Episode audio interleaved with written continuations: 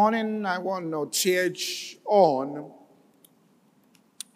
uh, the subject that I have called Alone with God. In other words, I'm speaking on the benefits of separating yourself from people in order just to spend time with God alone.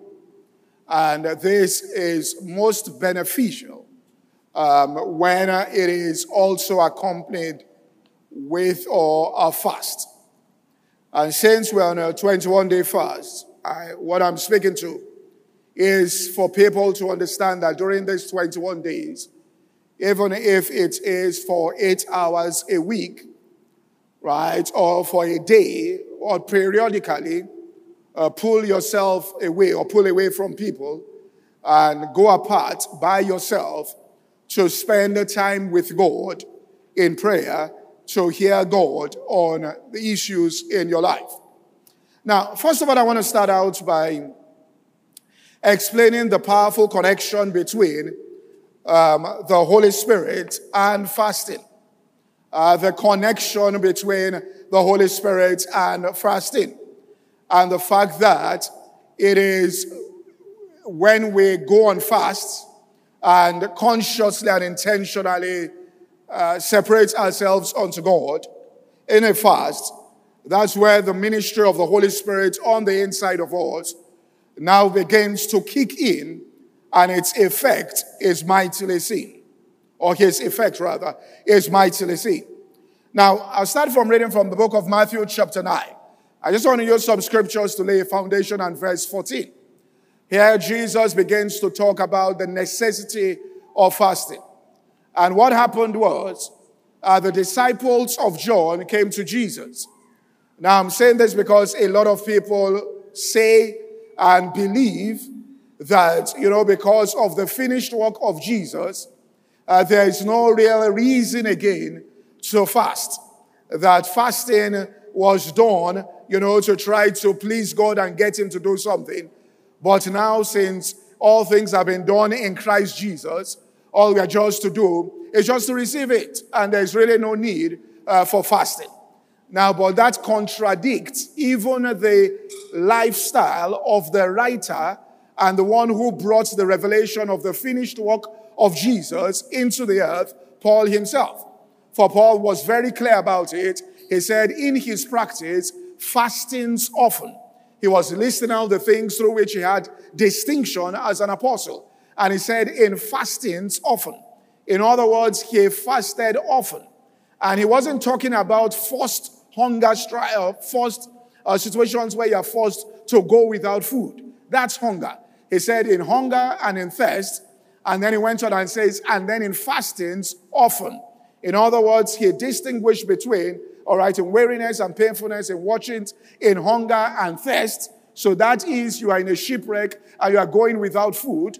But here it says, and in or in fastings often. He didn't talk about hunger and thirst often. He said, in fastings often. So that's intentional, where a man decides to separate himself unto God.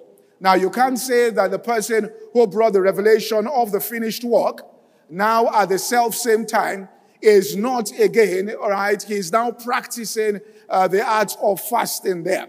So when we look at Matthew chapter 9, verse 14, then came the disciples of John unto him. Uh, so the disciples of John uh, came to Jesus Christ, and the disciples of John came to him saying that, look, we fast often. Uh, the, the Pharisees also fast often. Uh, but we've noticed that your own disciples will not even miss one meal. And they said, but the disciples fast not at all. Uh, anytime there's food, we see them there. All right? They call a party and they are eating, the plate is full. And then Jesus said to them, there's a reason why. He said, Can the children of the bride chamber mourn? Now, note that word mourn, because the word mourn is also used in scripture interchangeably with the word fast, and I'll show that. So when the Bible says Jesus said, Blessed are those that mourn, he was talking about intentionally going into a fast. He said, The children of the bride chamber mourn as long as the bridegroom is with them. But the days will come when the bridegroom shall be taken. In other words, when I am taken from them, in that day they shall fast. So he now changed it to fast there from mourning. So he says, in that day they shall, not they might, but they shall. In other words, it's a must. And when will that happen? In the days when the bridegroom is taken away from them. That is when I am no longer around. So he's speaking about the church age. And then he went on and said that after I'm gone, verse 16. All right, it goes on and says, No man putteth a new piece of cloth into an old garment, for that which is which is put in to fill it up taketh from the garment, and the rent is made what?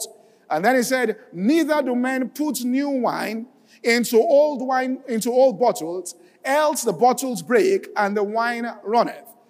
The bottles perish, but they put new wine into new bottles, and both are preserved. Now, so also use the phrase, use the new wine. And when you talk about new wine, you are actually talking about, and I'll show this, uh, the Spirit of God being poured forth there. So Jesus said, in the day, when are they going to fast? When I am taken away from them. When am I going to be taken away from them?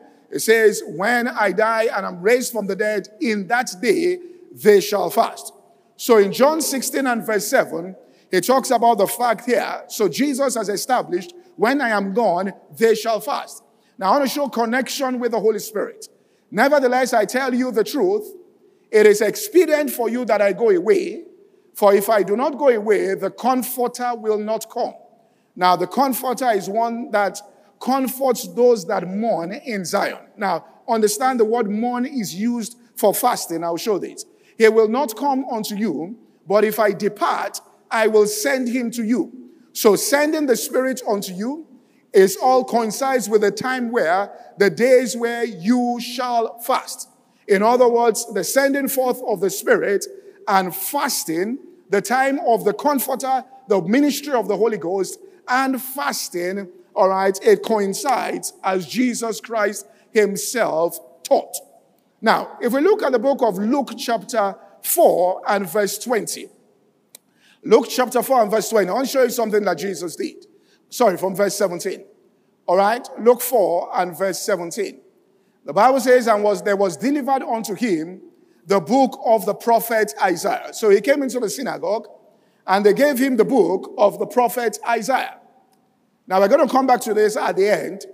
And when he had opened the book, he found a place where it was written, The Spirit of the Lord is upon me because he has anointed me to preach the gospel to the poor. He had sent me to heal the brokenhearted, to preach deliverance to the captives, and recovering of sight to the blind, and to set at liberty them that are bruised. To preach the acceptable year of the Lord. He said it to that point, and the Bible says he closed the book. Now, Jesus is deliberate. So he opened the book, read it to that point, and said, Here is the end of my earthly ministry, closed the book, and gave it again to the minister, and he sat down. Now, where did Jesus get the scripture Isaiah? Put up Isaiah 61, verse 1. And let's read it in the context of it and why Jesus stopped at a point. It says, The Spirit of the Lord God is upon me, for he has anointed me to preach the good tidings to the meek. He has sent me to bind the brokenhearted. Now, Jesus is the same yesterday, today, and forever. So look at this in the light of eternity, what he did in his earthly ministry, what he's doing at the right hand of the Father. He said, The Spirit of Lord God is upon me because He has anointed me to preach good tidings to the meek, sent me to heal the brokenhearted, to proclaim liberty to the captives, the opening of prisons to them that are bound. Then, verse 2, to proclaim the acceptable year of the Lord. And he closed the book at that point. But it continues, all right. Now, this is what he's doing now. And the day of the vengeance of our God, because you can only take vengeance. The word means avenge me of my rights and privileges. It says, the vengeance of our God after he has shed his blood, to comfort all that mourn. So here is the Spirit comforting those that mourn. Now, mourning is tied up to fasting. I'll show this. To appoint to them that mourn in Zion, or to appoint to them that fast in Zion, to give them beauty for ashes. We'll see the word ashes also is with fasting. Oil of joy for mourning, the garment of praise for the spirit of heaviness, that they might be called the trees of righteousness, the planting of the Lord, that he might be glorified. Next verse, it says, And they shall build old waste places, and they shall raise up former desolations. Now, this is not him now. The people will be raising up former desolations, his body, and building up old waste places. So, I want to build this line upon line. I'm going somewhere. So let's look at the word mourning used in scripture. And you can check it later on. Daniel chapter 10 and verse 2. Daniel here said, In those days, I, Daniel, was mourning three full weeks. Mourning, there was a 21 day fast he called for a reason. And he used the word mourning to describe it. Now he says this What did he do when he was mourning? It was a fast. I ate no pleasant bread, neither came flesh nor wine in my mouth, neither did I anoint myself at all till the whole three weeks were fulfilled. This was the 21 days he prayed that the angel came through and said, From the first day in which you prayed, your words were heard. Now, Esther chapter 4 and verse 3, when she called also for a fast. Esther chapter 4 and 3.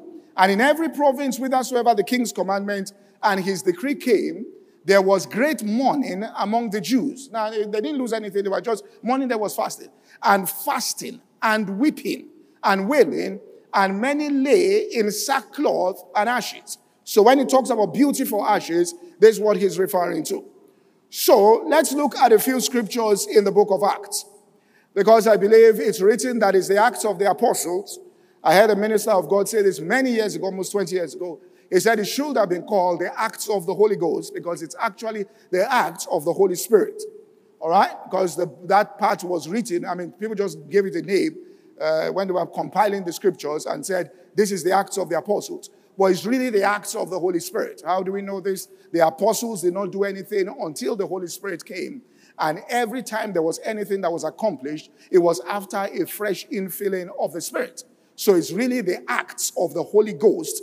And when we look at it that way, then we know it is not just confined to the apostles, but this is confined here or is something the Holy Spirit does. So anybody who gets filled with the Holy Ghost will also see this act and demonstration. That's why we said redefining it. So you don't think it is just for Peter, James, John, and not for any other person. Now, the first day they were filled with the Holy Ghost, that the Holy Ghost came forth. Let's show fasting and the Holy Spirit here. Now, in Acts chapter 2 and verse 13, all right, it says, and others were mocking. Now, this after the Holy Spirit was poured forth. And they said, These men are full of new wine, because the Holy Spirit is a type of new wine. That's what Jesus was saying. Now, verse 14.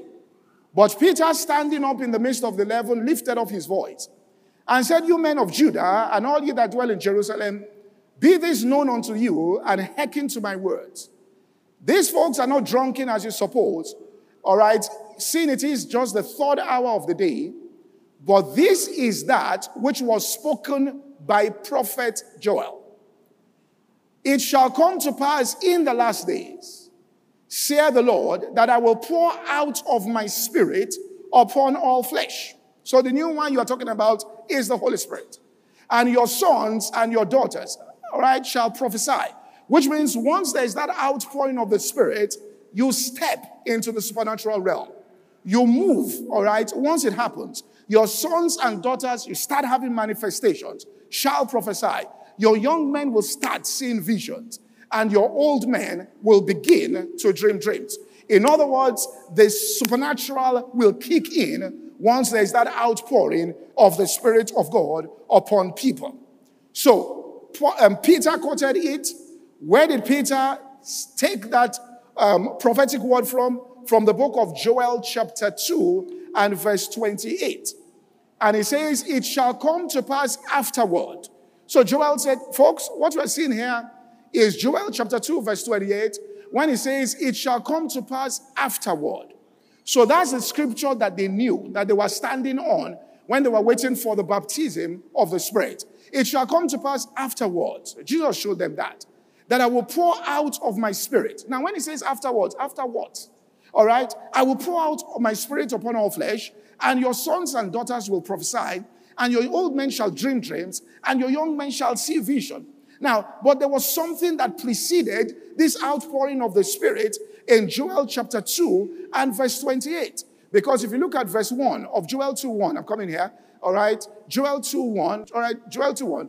Blow ye the trumpet in Zion, sound an alarm in my holy mountain. Let the inhabitants of the land tremble, for the day of the Lord is nigh at hand. Then says verse 2. It talks about a day of darkness and a day of cloud, morning spread of a great people strong. Now, this is what happened in the early church. A great people strong. They have not ever been ever the like, neither shall they be after it, even to the years of many. So, a, a, a great generation, a mighty army comes out. Now, verse 12. What? What brought this about? Verse 12. It says, Therefore also now saith the Lord, turn unto me with all of your heart, with fasting and with weeping and mourning. Verse 13.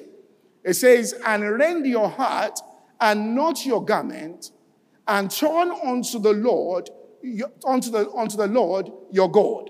And then it says in verse 28, and then afterward, I will pour upon you, it shall come to pass, I will pour out my spirit upon all flesh, and your sons and daughters, it says this, shall step into that realm, prophesy, and the old men shall dream dreams, and the young men shall see visions. All right, so let's go one step further.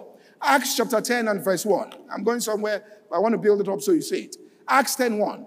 Now, there was a certain man in Caesarea called Cornelius, the cent- a centurion of the band called the Italian band. Now, this was the first known Gentile to receive the baptism of the Holy Spirit. Now, I want to show fasting connected to this. Now, next verse here. Now, notice what the scripture says. A devout man, one that feared God with all his house, which gave much alms to the people and prayed to God always. All the scripture says here he did was give alms and pray. Next verse. It says, He saw in a vision, evidently about the ninth hour of the day, an angel of God coming unto him, saying unto him, Cornelius. And he answered, next verse, he says, And when he looked on him, he was afraid and said, What is, what is it, Lord? And he said unto him, Thy prayers, look at this again, and thy alms have come up as a memorial before God. Therefore, send unto Joppa and call for one Simon. His name is son name is Peter. All right. He lodgeth with one Simon the tanner, whose house is by the seaside. He shall tell thee what thou oughtest to do to be saved. So we go to Peter, verse 9 to verse 13. So Peter was at home, and the Bible now says this. And on the morrow, that's the next day, as they went out on their journey, so they were coming to Peter's house, and drew nigh unto the city. Peter went up upon the top of the house to pray about the sixth hour. Next verse, and he became very hungry. So Peter probably was fasting. And he would have eaten, but while they made ready, in that situation, he fell into a trance. And the scripture says he saw the heavens open and a certain vessel descending onto him, as it had been a great sheet knit at the four corners and let down into the earth. Verse 12. Wherein were all manner of four footed beasts in the earth, wild beasts, creeping things, fowls of the air. Verse 13. It says, And there came a voice, said, Rise, Peter, kill and eat. So what God was doing was convincing Peter before the Holy Spirit was doing this, before the Cornelius folks came, that he should accept the Gentiles and go and minister the Holy Spirit, or at least go and preach salvation to them. Because Peter was still operating with the old bottle, the old mindset, where Jesus told them, You are only sent unto the lost sheep of the house of Israel, don't go to the Gentiles. So that it took some persuasion in a fast all right, to renew his mind and for him to accept what God was about to do, right? So he accepted it and therefore he followed them. And then in verse 28, now this is the clincher, you now hear the, listen to the conversation between Cornelius and him. Verse 28 now.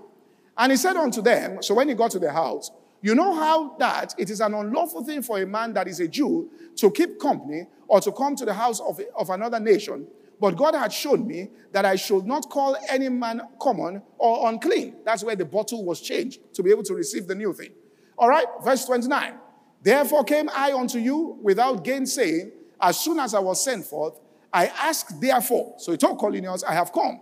And I ask you therefore, what intent you have sent for me. Listen to me, a Jew doesn't go to the house of a Gentile and be saying, listen, that was a total change to the bottle. Now, before I read the next scripture, let's read verse 2 again. Now, let's read verse 2 again before I read the next thing. It says, There was a devout man, one who feared God with all his house, which gave the two things he did was he gave much alms to the people and prayed to God always. The next verse says, and when he appeared, next verse, it says, All right, and he saw in a vision the ninth hour an angel coming to him saying, Cornelius, what did the angel say? The angel said unto him, when he looked on him, he said, Thy prayers and thy alms have come up as a memorial unto God.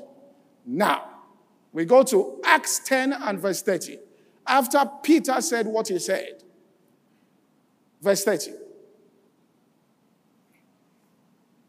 Then Cornelius said unto him, Now, hear what Cornelius said, his account. Four days ago, I was fasting. Now, that's what Cornelius said. I was actually fasting until this hour. And at the ninth hour, so they prayed. You will see that Peter was on the sixth hour he was praying. You will see that he said it was the third hour they were praying when the Holy Ghost came. You see, Cornelius, ninth hour, they prayed in watches. Six, nine, twelve, three. That's how they were praying. He said, When I prayed on the ninth hour, I prayed in my house. Behold, a man stood forth before me in bright clothing. And then verse 31 and said, Cornelius, Cornelius, thy prayer is heard and thine alms. Now, I didn't mention the fast, but Cornelius came and said, Actually, I was fasting when this happened. And then Peter preached, and as he preached, the Holy Ghost fell upon them, and they were all baptized with the Holy Spirit. Now, I'm looking at the relationship between the Holy Spirit and fasting to establish something. Then we go to the ministry of Jesus, Luke chapter 4 and verse 1. All right, so I start teaching here. And Jesus being full of the Holy Ghost. Now, this after the baptism of Jesus. The Bible says, being full of the Holy Ghost, he returned from Jordan and he was led by the Spirit into the wilderness.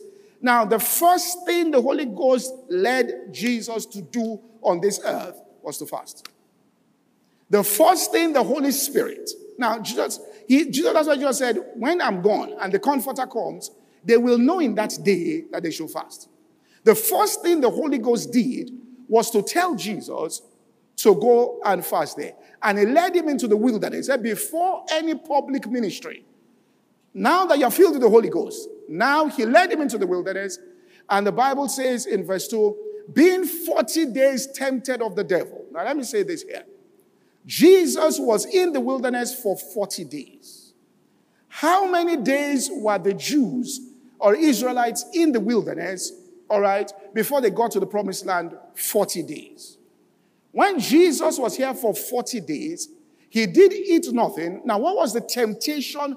The first temptation to Jesus, they said to Jesus, the devil said to him, He said, If you are the Son of God, turn this stone to bread.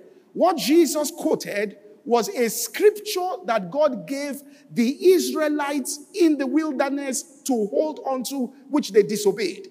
He said, I suffered you to hunger and I fed you only with manna, which is his word, that you might know that man does not live by bread alone, but by every word that proceeds out of the mouth of God. These 40 days, I was going to take you through the wilderness fasting that will have prepared you and you'll have been feeding on the word of God. But they refused that. And I'll show you in scripture. And they said, Where are the tables that we had in Egypt? Can't God furnish a table as he did within the wilderness? Where are the onions? Where are the um, um, chickens? Where is all the meat? And all of this. Take us back. They did not, all right, want to do that. That was where the problem of the Israelites, actually, that's where the defeat came. And I'll show you in the Bible. So Jesus went to the 40. Now, the message, another message, another, only old timers will understand what I'm about to say. Another title for this message is Back to Bethel. All right. All right. Now, look at what I'm saying here. So those messages, you get quiet. Now look at this. Being 40 days tempted of the devil, and in those days he did eat nothing. And when those days were ended, afterwards he hungered. So he was fasting there. And the devil said unto him, If thou be the Son of God, command this stone to be bread. And Jesus said unto him, All right, it is written, Man shall not live by bread alone, but by every word. That written here was the scripture that God gave to the nation of Israel in the wilderness. All right, so quickly let's go to verse 12. All right? So there were temptations there in the wilderness, and I'm going to show this here. There were temptations. Jesus overcame those temptations, and he overcame, verse 13, he overcame those temptations there, all right, in the wilderness, and then he returned in power. So we see this. And when the devil had ended the temptation, he departed from him for a season. So the devil was going to come back. And when the devil showed up back again, I'm telling you that Jesus went into a fast again to deal with him. Uh, reason is the only way in which you can deal with these wilderness situations in your life. I want to show this. The way you can deal with naughty issues in your life. The strategy in scripture. In fact, it was yesterday. I, I, I mean, it was when I was even preaching it yesterday because I, I did a, I recorded it for Channels Television that I, I, I saw something I'd never seen before. All right. Now, that's how you, that's the way you, and I'll show this, you deal with wilderness situations right inside your life. If you don't do it, then what happens is you get overthrown in the wilderness. And I'm going to show this. All right? So, the scripture says this here. Let's go back to the scripture I put up. And when devil had ended the temptation, he departed for a season. So he was going to come back. And Jesus was going to meet him with a fast there. All right? And Jesus returned in the power of the Spirit. Now, when he left, he was only full of the Holy Ghost. But now he returned in the power, the demonstrative aspect of the Holy Ghost. It wasn't just potential energy, which is just who I am in Christ. It is now kinetic energy. That is, if the same spirit that raised up Jesus from the dead dwells in you, he will quicken your mortal body. Thank you for listening to today's podcast. To listen to the full message or any other message, please visit our website at www.insightsforliving.org. For any inquiries, please call 0818 600 0082. God bless you.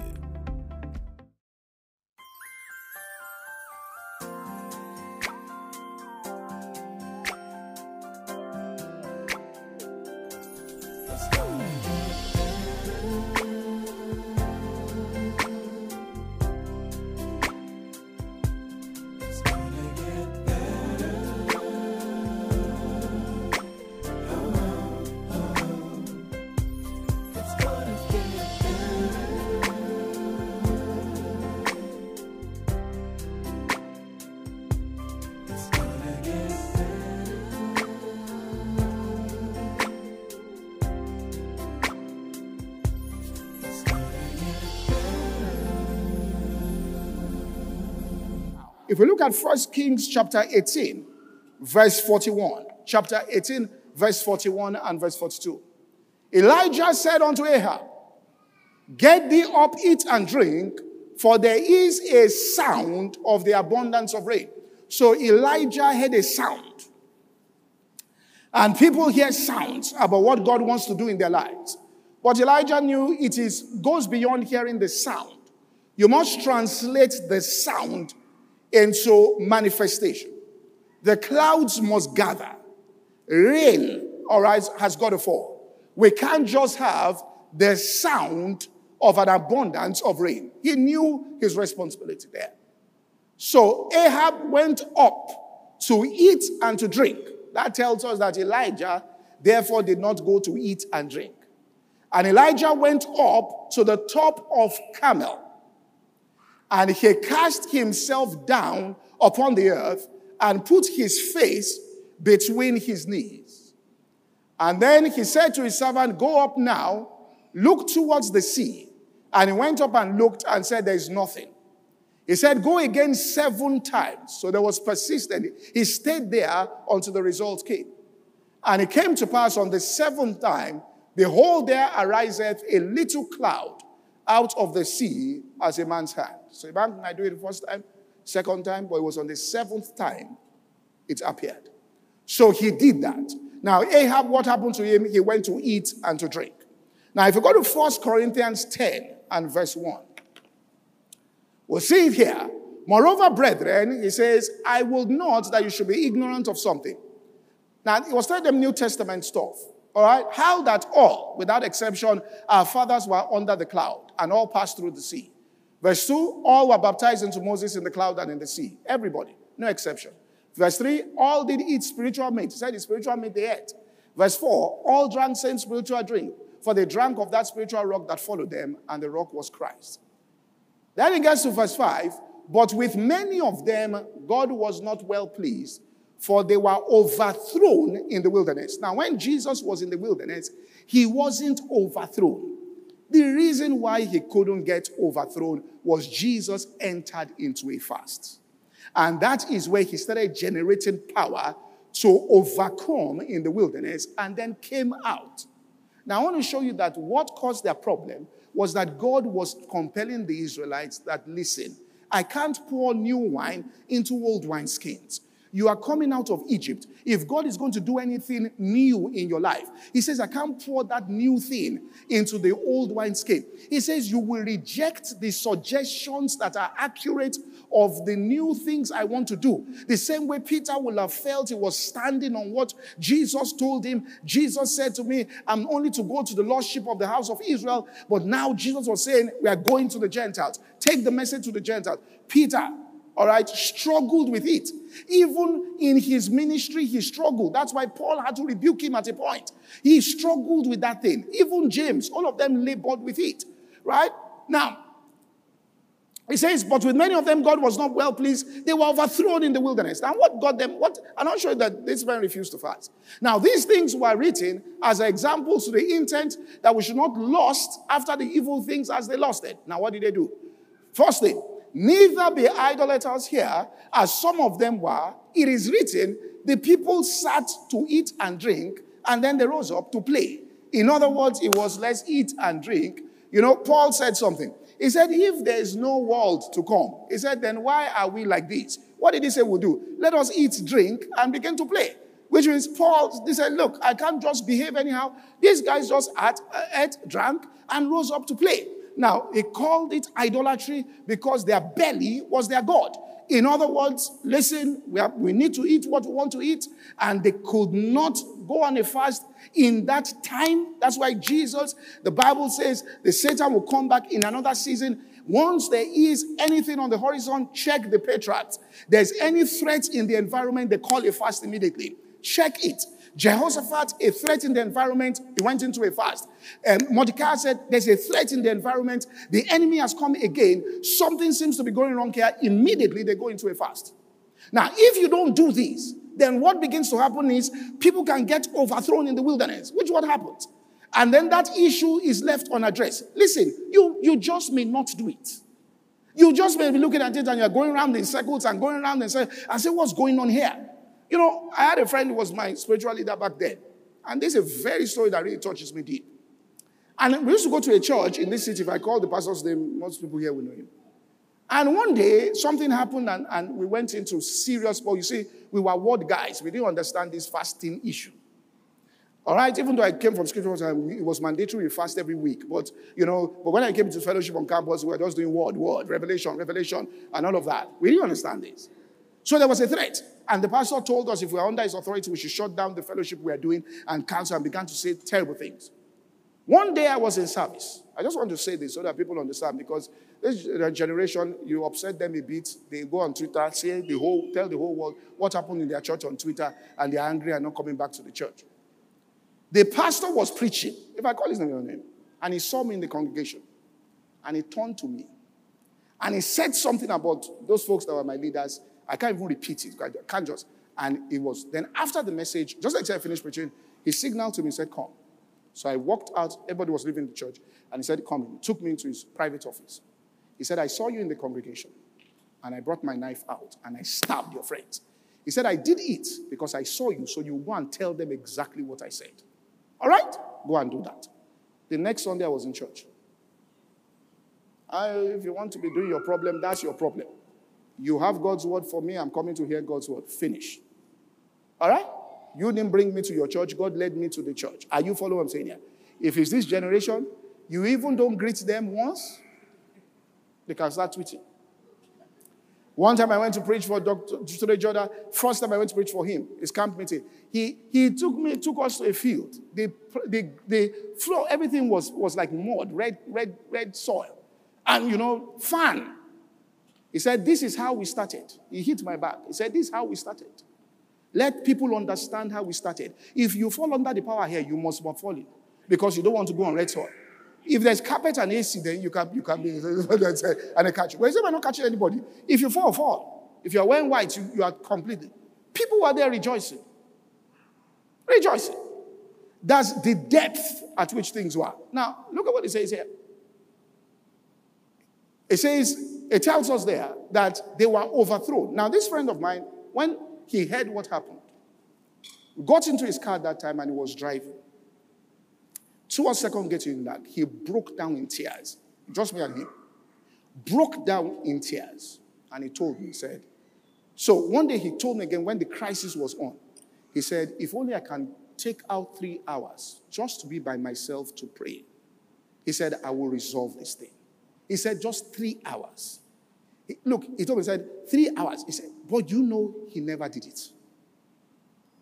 Let me tell you this. The day he was leaving Nigeria, about a week before he called me, he said, look, you know, because things were going on in fellowship. He said, look, look, he said, whatever happens in this fellowship, this is what he told me. He said, I started this fellowship. After me, the only person I know that has the mantle for this ministry is you. He said, No matter what they do to you, don't leave. He, when they started playing politics, I just want to tell you, he told, he came back from England and told the fellowship guys. He said, I want to tell you something. You are manipulating this guy and playing politics. He said, But what I see, this was 1989. What I see is that he is going to be the one that will break into ministry first in this country. He said, and if this country will know about us, that we are anointed, is because he will decide to put us on his podium. That's how the nation and the world will know us. He said, You better be careful. 1989, but he never prayed that thing through. Two years after, another minister came into Lagos. If, if I tell you to mention four ministries in the whole of Nigeria, you call them and one of the four top ministries. He told his worship leader then, who used to be a worship leader, he said, So this is your fellowship? He said, Yes. He said, If your Oga did not leave Lagos, I will never have come to this city. He said, The day I heard he left, he said, God spoke to me. The vacuum he has created in Lagos, go and go and fill it. I said, when you get into a time of temptation and pressure, you withdraw yourself into a to deal with the thing or so that you don't get overthrown in the wilderness. Because it says, look, let's way back, there were idolaters there, which is idolatry there. Their belly was their God. You say, well, I must eat, I must eat. What is at stake is, go and read it. What is at stake is beyond that. It says, the people sat down to eat and drink and rose up to play. Now, after that, what now happened? Neither let us commit fornication as some committed. In other words, when they didn't deal with the issue, then fornicate, all kinds of things started inside the midst of the people. Because when you can't deal with appetites there, then every other thing begins to break loose. So, to be spiritually effective, you have to take out time periodically to be alone with God, particularly in times of pressure, and to spend time in prayer, meditation, and in worship. A time of being alone with God is a prolonged season of being in the presence of God. So you just stay there. If it's eight hours, if it's six hours, whatever it is, and you can come back and you can go home and then come back, you can do it. But you have to, that's how you do. I want to show you something. I'm, I'm not even got to where I'm going. There's a secret I want to show you. All right?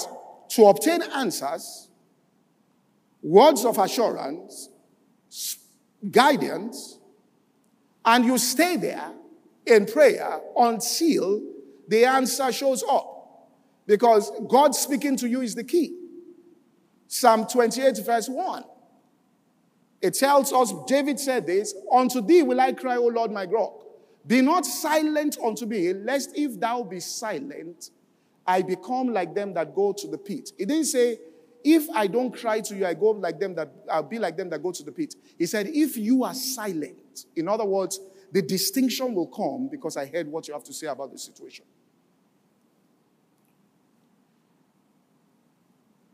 So there is a definite matter you want settled, a threat that has come up. All right? I mean, someone can say, well, I'm in business and the government brought out a policy that looks like 70% of how we make our money is threatened. You quickly enter into that fast because what happens is you start mourning, it will give you the oil of joy for mourning, the garment of praise for the spirit, which means you started getting heavy about something. Jesus said, I'm heavy, I'm sorrowful now unto death. he told the disciples, said, Look, you can get overthrown in this. Just uh, Peter said, Nothing can happen. Jesus said, You will be overthrown in this situation. He said, Watch and pray, lest you fall into temptation. You will be overthrown. Uh, Peter said, I cannot. What are you talking about? Jesus said, Listen, you will deny me before the cock crows in the morning, you will have denied me thrice. A small child came to me, Peter, Peter denied Jesus. He was overthrown. He said, When you are converted, strengthen the brethren. Tell them Or you've gone around, all right, a circle and it's just the regular thing over and over. God never wanted us just to go through tradition and go through just all of that. He, it's always about the supernatural, which means He poured out my spirit upon all flesh, dreams, prophecy, all these things begin to happen. You can see Cornelius, they're praying and, and God arranging things. I mean, people have sent me things during this fast that you know, very results as they get it. It's almost like everything just falls into place. Just at this time in which Cornelius was praying right there, the angel came, sent Peter also as they were coming towards his house. God opened, prepared him. The connection was made. Angelic ministration goes on.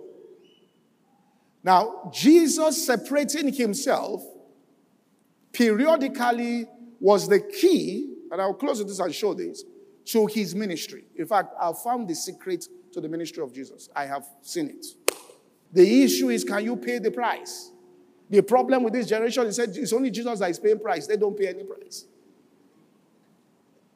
If Jesus has paid the price, you need not. Let me tell you this I was in a ministry. Massive, one of the biggest faith ministries in the world, if not the frontline faith ministry in the world. I went to the office in South Africa. They said they wanted to come and open an office in Nigeria and then talk to faith related ministers. So I went to the office in South Africa and I sat and put me in the boardroom. The head of the ministry came out. Uh, we were talking, but he said, All right, um, do you want to come, come anything, breakfast, anything? Not that I was fasting. I had eaten that here and I came. So I said, Anyone breakfast? I said, No, no, no, no, no, just give me water. She just said, Nigerians, you can fast. Jesus has finished the work. And there I knew the difference between American church and Nigerian church. Look, let me say something. I know people are laugh and everything. But listen, people heard what Paula White was saying when she was in angel. Not that I agree with their political issue, but she was praying prophetically and she said, You see, some things you don't just, you people don't, you don't, you're not those kinds of things shouldn't go into public sphere. And she said, now she said this, she said, We call for the angels from Africa, call for from South Africa. People were laughing. That was I can call angel from now. Now, when the world and the church are saying the same thing, you should know you're in error. When the world is saying the same thing as you, that is the church that has the Holy Ghost, you should know that there's something wrong. If both of you are laughing, then you should know somebody's laughter. You should know there's something wrong. What she was trying to, show that it came out that way. What the woman was saying was that the thing that we are battling, this liberal open society, this liberal issue that we are trying to fight as the church in United States of America, there are only two territories in the world that they have it under control. South America and Africa is only where morality is still intact. Everywhere else in the world, they are completely liberal. So what she was referring to wasn't that literally she was saying an angel should come. She was saying that influence. She was that kind of thing there. That's what she was talking about. And probably what she did, and I know she did this, she called ministers in Africa and South America to do it, to help them in prayer. Go and check South America and Africa. Go and look at it. What they are doing there, they don't do in America, is they fast. Read the history of the breakthrough in South America. The man went into a fast, came out after six weeks of fasting. Go and read it.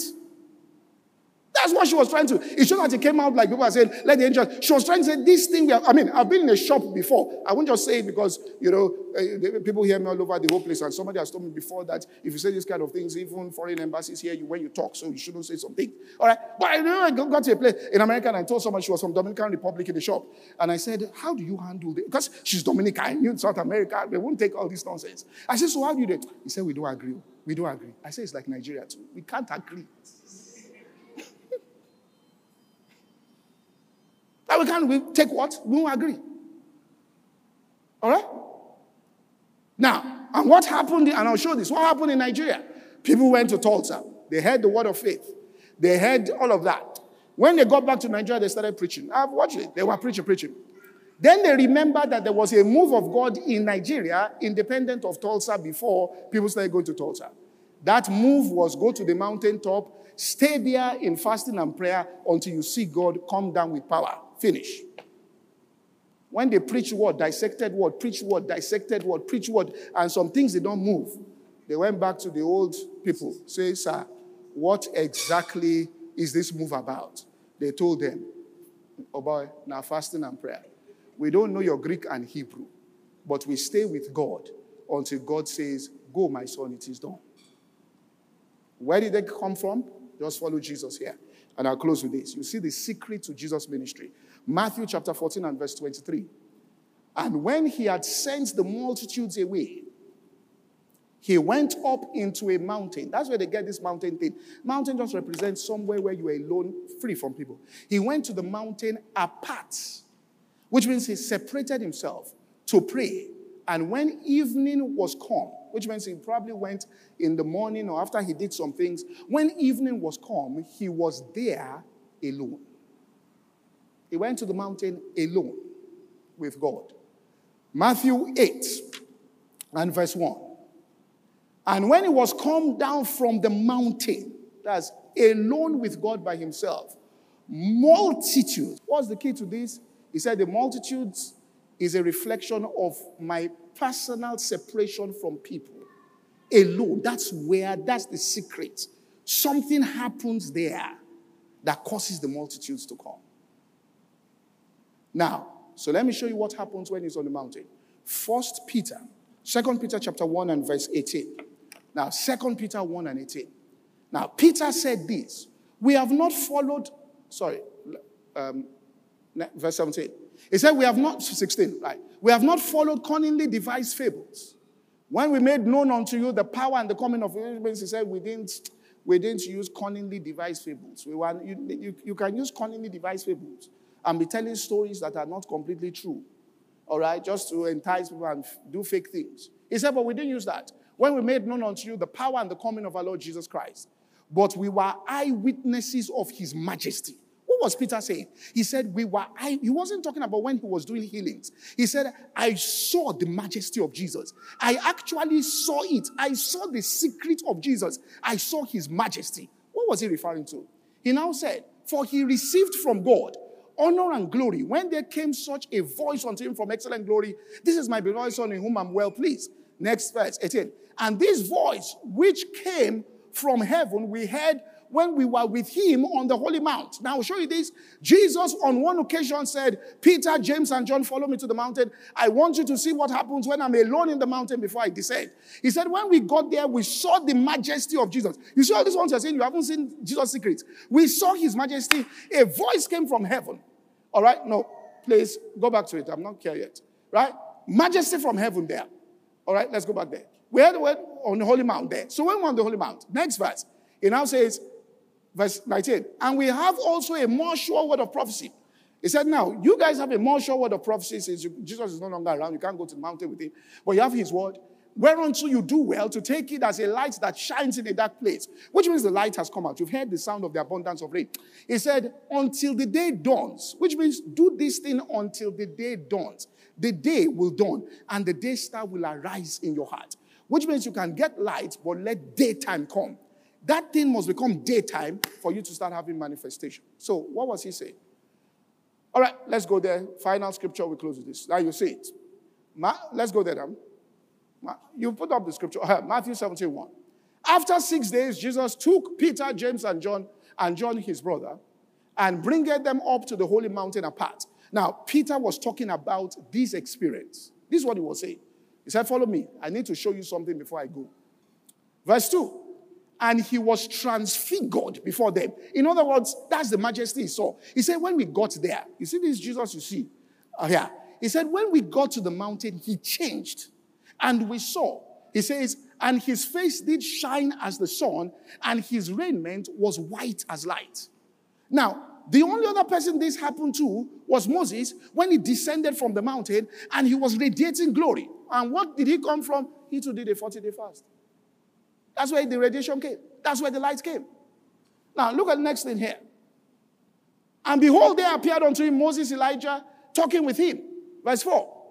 Then Peter said, Lord, Jesus, Lord, Is it good for us? If no, no, Peter, very forward. All right. Let us make three tabernacles: one for thee, one for Moses, one for Elijah. I don't know who asked him. Verse five. And while he yet spake, behold, a bright cloud overshadowed them, and behold, a voice out of the cloud which said, "This is my beloved son, whom I'm well pleased. Hear ye him." That's what Peter was referring to. Second Peter. Now, what was God saying?